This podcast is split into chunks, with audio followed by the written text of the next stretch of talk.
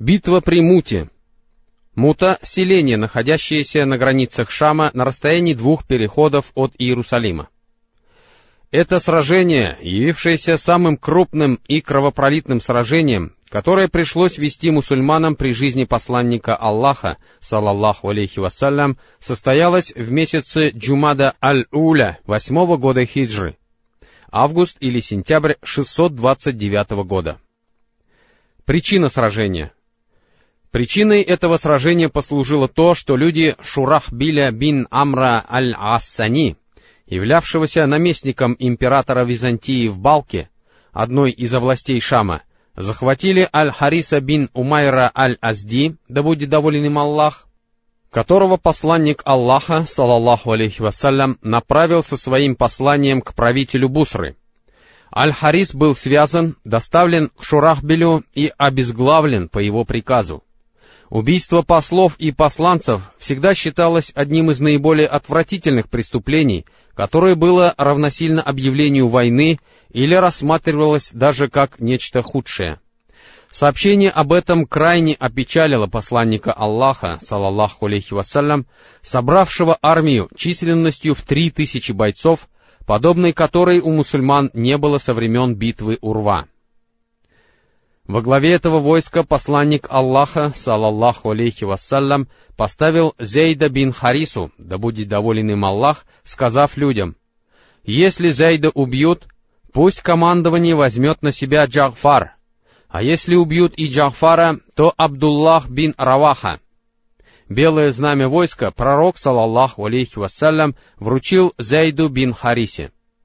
После этого посланник Аллаха, салаллаху алейхи вассалям, велел мусульманам явиться на место гибели Аль-Хариса бин Умайра, да будет доволен им Аллах, призвать к исламу тех, кого они там обнаружат, и не начинать войну, если те ответят на их призыв. В противном же случае призвать Аллаха на помощь и сражаться с ними.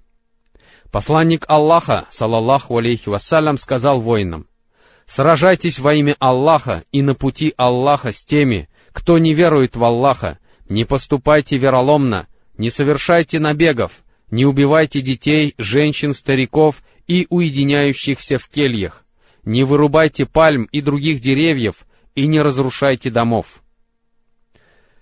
Когда воины были готовы к выступлению, собрались люди, которые пришли проститься с командирами, назначенными посланником Аллаха, салаллаху алейхи вассалям, и в это время один из них, Абдуллах бин Раваха, да будет доволен им Аллах, заплакал.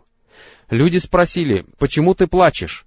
На что он ответил, «Клянусь Аллахом, нет у меня ни любви к этому миру, ни привязанности к вам, но я слышал, как посланник Аллаха, салаллаху алейхи вассалям, прочитал один аят из книги Аллаха, в котором упоминается об огне и говорится, «И нет среди вас такого, кто не подойдет к аду, а Господом твоим это решено окончательно». Речь идет о прохождении по Сирату, пролегающему над адом и я не знаю, как я вернусь обратно, когда подойду к нему. На это мусульмане сказали, да сохранит вас Аллах в целости, и да защитит Он вас, и да вернет Он вас к нам невредимыми и с добычей. А потом воины двинулись в путь, и посланник Аллаха, салаллаху алейхи вассалям, провожал их до перевала Саният аль-Вада, где он попрощался с ними. Мусульмане двигались на север, пока не достигли Маана, расположенного в том районе Шама, который граничит с северными пределами Хиджаза. Там разведчики сообщили, что Ираклий со стотысячным византийским войском находится в Маабе, в провинции Балка, и что к нему присоединились еще сто тысяч человек из арабских племен Лахам, Джузам, Балькайн, Бахра и Баля. Совершенно ясно, что в планы мусульман не входила встреча с такой огромной армией, с которой им пришлось столкнуться вдали от Медины. Могло ли небольшое войско, состоявшее всего лишь из трех тысяч бойцов, напасть на огромную армию, численность которой достигала двухсот тысяч человек? Мусульмане, которые оказались в трудном положении, два дня провели в Маане, раздумывая и совещаясь, а потом стали говорить, надо написать посланнику Аллаха, салаллаху алейхи вассалям, и сообщить ему о численности врага, и пусть он либо пришлет нам подкрепление, либо отдаст приказ, который мы выполним.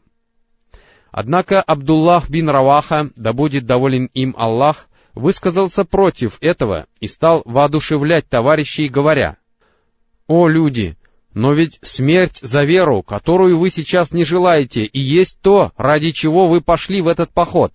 И сражаемся мы с людьми не силой и числом, а только благодаря религии, которой почтил нас Аллах, так идите же вперед, ибо есть у нас лишь одна из двух прекрасных возможностей — либо победа, либо смерть за веру. И в конце концов было решено согласиться с мнением Абдуллаха бин Равахи. Итак, простояв два дня в Маане, мусульмане вступили на землю врага и встретились с войском Ираклия близ Машарифа, одного из селений Балки. А когда враги приблизились к ним, мусульмане отошли к Муте. Они стали там лагерем и принялись готовиться к бою, поставив командовать правым крылом Кутбу бин Катаду аль-Узари, а левым Обаду бин Малика аль-Ансари, да будет доволен Аллах ими обоими. После того, как два войска сошлись при Муте, начался жестокий бой, в ходе которого три тысячи человек отражали атаки двухсот тысяч. Это был необычный бой, и до ныне вызывающий изумление всего мира, ибо вера способна творить чудеса. Сначала знамя взял любимец посланника Аллаха, салаллаху алейхи вассалям, Зейд бин Хариса, да будет доволен им Аллах который яростно сражался и проявил такую отвагу, подобно которой не проявлял никто, кроме некоторых других героев ислама. Он вышел из боя только после того, как упал замертво, пронзенный копьями врагов. После этого знамя взял Джафар, который сражался с беспримерной отвагой, пока ему не отрубили правую руку. Тогда он взял знамя левой рукой и держал его, пока не отрубили и ее после чего Джагфар прижал знамя к телу предплечьями и уже не отпускал его до самой смерти. Сообщается, что какой-то византиец ударом меча разрубил его на две части, а Аллах даровал Джагфару в раю в награду за его отрубленные руки два крыла, с помощью которых он может летать, куда пожелает. Вот почему его называют летучим Джахфаром, или же двукрылым Джахфаром. Аль-Бухари приводит слова Нафига, передавшего, что Ибн Умар, да будет доволен Аллах ими обоими, сообщил ему, что в тот день он был у тела убитого Джафара, да будет доволен им Аллах, и насчитал на нем пятьдесят ран от копий и мечей, ни одной из которых не было у него на спине. В другой версии этого хадиса сообщается, что Ибн Умар, да будет доволен Аллах ими обоими, сказал, во время этой битвы я находился среди них, а потом мы стали искать Джафара бин Абу Талиба, обнаружив его среди убитых и насчитав на его теле более 90 ран от мечей, копий и стрел. В той версии этого хадиса, которую Аль-Умри передает со слов Нафига, есть следующее добавление. И все эти раны были на его теле спереди. После того, как отважно сражавшийся Джагфар был убит, знамя взял Абдуллах бин Раваха, да будет доволен Аллах ими обоими, который выехал с этим знаменем вперед на своем коне. Когда он попытался заставить себя спешиться, то сначала испытал некоторые колебания и свернул чуть в сторону, но потом сказал, «Поклялся я, о душа, что ты обязательно спустишься по своей воле или против нее». Даже если все люди соберутся и бросятся в бой, так почему же вижу я, что ты не желаешь рая? После этого Абдуллах спустился на землю, а его двоюрный брат принес ему кусок мяса и сказал, «Подкрепись этим, ибо за последние дни тебе пришлось пережить немало». Абдулла взял этот кусок из его рук и откусил немного, а потом выбросил мясо, схватил свой меч, бросился вперед и сражался, пока не погиб. После этого вперед вышел человек из рода Бану Аджлян по имени Сабит бин Аркам, да будет доволен им Аллах. Он взял знамя и сказал, «О мусульмане, выберите себе командира, Они сказали «ты», однако Сабит заявил, что не справится с этим, и тогда люди выбрали командиром Халида бин Аль-Валида, да будет доволен им Аллах, который взял знамя в свои руки и ринулся в бой. Аль-Бухари приводит хадис, в котором сообщается, что Халид бин Аль-Валид, да будет доволен им Аллах, сказал, «В день битвы при Муте в моей руке сломалось девять мечей, и не осталось у меня ничего, кроме йеменского клинка». В другой версии этого хадиса сообщается, что он сказал, «В день битвы при Муте в моей руке раскрошилось девять мечей, а выдержал все только мой йеменский клинок». Сообщается, что в день битвы при Муте посланник Аллаха, салаллаху алейхи вассалям, который получил откровение еще до того, как люди принесли ему известие с поля боя, сказал, «Взял знамя Зейд и был сражен. Потом взял его Джагфар и был сражен. Потом взял его Ибн Раваха и был сражен». И тут из глаз пророка, салаллаху алейхи вассалям, полились слезы. И так продолжалось до тех пор, пока не взял знамя меч из мечей Аллаха, чтобы Аллах даровал им победу. Завершение боя. Несмотря на беспримерную отвагу и упорство мусульман в этом бою, они, конечно же, не могли устоять перед натиском полчищ византийцев. И тут Халид ибн Валид, да будет доволен им Аллах, показал себя искусным и одаренным военачальником, что позволило ему вызволить своих товарищей из того трудного положения, в которое они попали. В различных сообщениях конец этого боя описывается по-разному, но суть всех этих сообщений сводится к тому, что Халиду бин Аль-Валиду, да будет доволен им Аллах, удалось выстоять под ударами византийцев до конца первого дня сражения. Вместе с тем он понимал, что для того, чтобы внушить сердцам врагов страх, необходимо применить какую-нибудь военную хитрость, которая позволила бы мусульманам отойти и вместе с тем помешала бы византийцам броситься за ними в погоню. Ни на минуту не забывал он и о том, что если мусульмане станут отходить, а византийцы начнут преследование, вырваться из их когтей будет трудно.